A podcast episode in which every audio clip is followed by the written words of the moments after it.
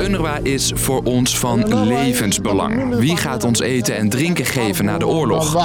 Zorgen bij Palestijnen in de Gazastrook. Veel landen stoppen met het sturen van geld naar UNRWA, de VN-organisatie die Palestijnse vluchtelingen helpt. Voor het moment gaat er geen extra geld naar eh, UNRWA toe. Waarom zetten landen het geld tijdelijk stop? Eerst kijken wat het onderzoek oplevert. En wat zijn de gevolgen? Ik begrijp dat UNRWA ongeveer over een maand echt in acute financiële problemen zou komen. Dat zoek ik, Dennis, voor je uit. Lang verhaal kort. Een podcast van NOS op 3 en 3FM.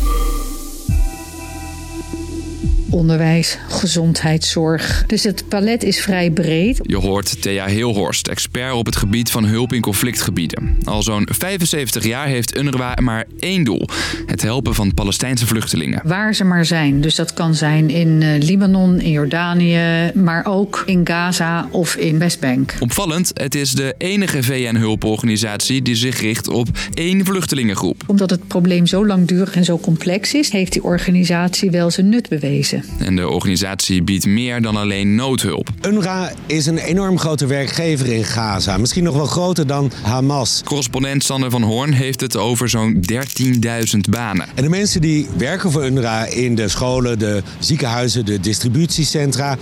Dat zijn geen duurbetaalde internationale VN'ers.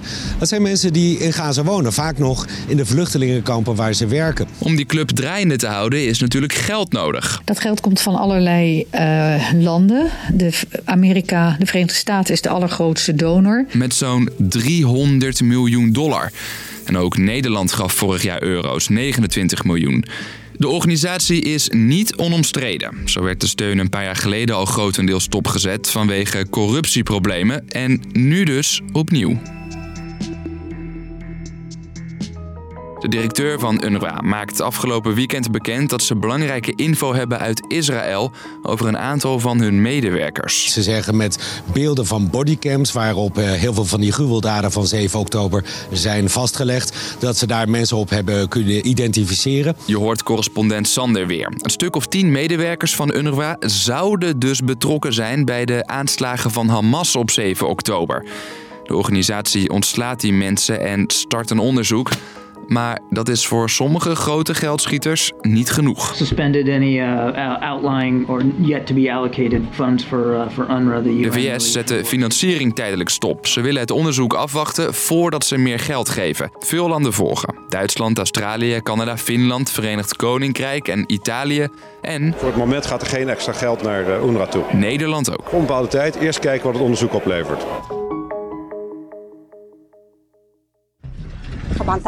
De reacties van Groot-Brittannië, Duitsland en een paar andere Europese landen over de hulp aan het Palestijnse volk zijn voor ons een regelrechte ramp, zegt deze Palestijnse vrouw. En zij is niet de enige die zich zorgen maakt. De baas van UNRWA vraagt de donateurs om hun besluit te heroverwegen.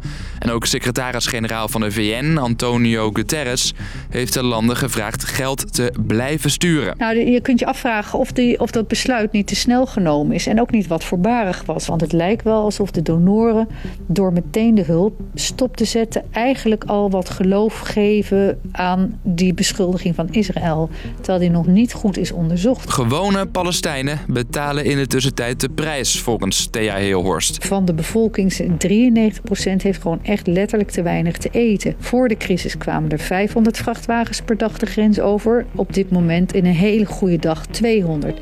Dus is chronisch tekort aan van alles. Volgens Heelhorst komt de organisatie over een maand in financiële problemen. Dus dat kan nog even aanduren als dat onderzoek dan al gedaan is. En de donoren die komen terug naar UNRWA zou je denken er is niet zoveel aan de hand. In de tussentijd zegt de minister dat hij zijn best gaat doen om toch hulp het gebied in te krijgen.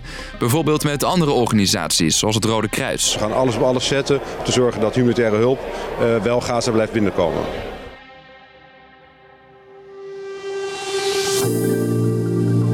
Lang verhaal kort. De UNRWA, de organisatie die Palestijnse vluchtelingen helpt, stelt een onderzoek in naar een aantal medewerkers die betrokken zouden zijn bij de aanslag van Hamas op 7 oktober. Veel grote donateurs stoppen daarom de financiering tijdelijk, omdat ze de uitslag willen afwachten. En dat kan grote gevolgen hebben, want veel Palestijnen zijn afhankelijk van de organisatie voor bijvoorbeeld voedsel en onderwijs. Dat was de podcast weer voor vandaag. Morgen vind je rond de klok van 5 weer een nieuwe aflevering. Bedankt voor het luisteren. Doei!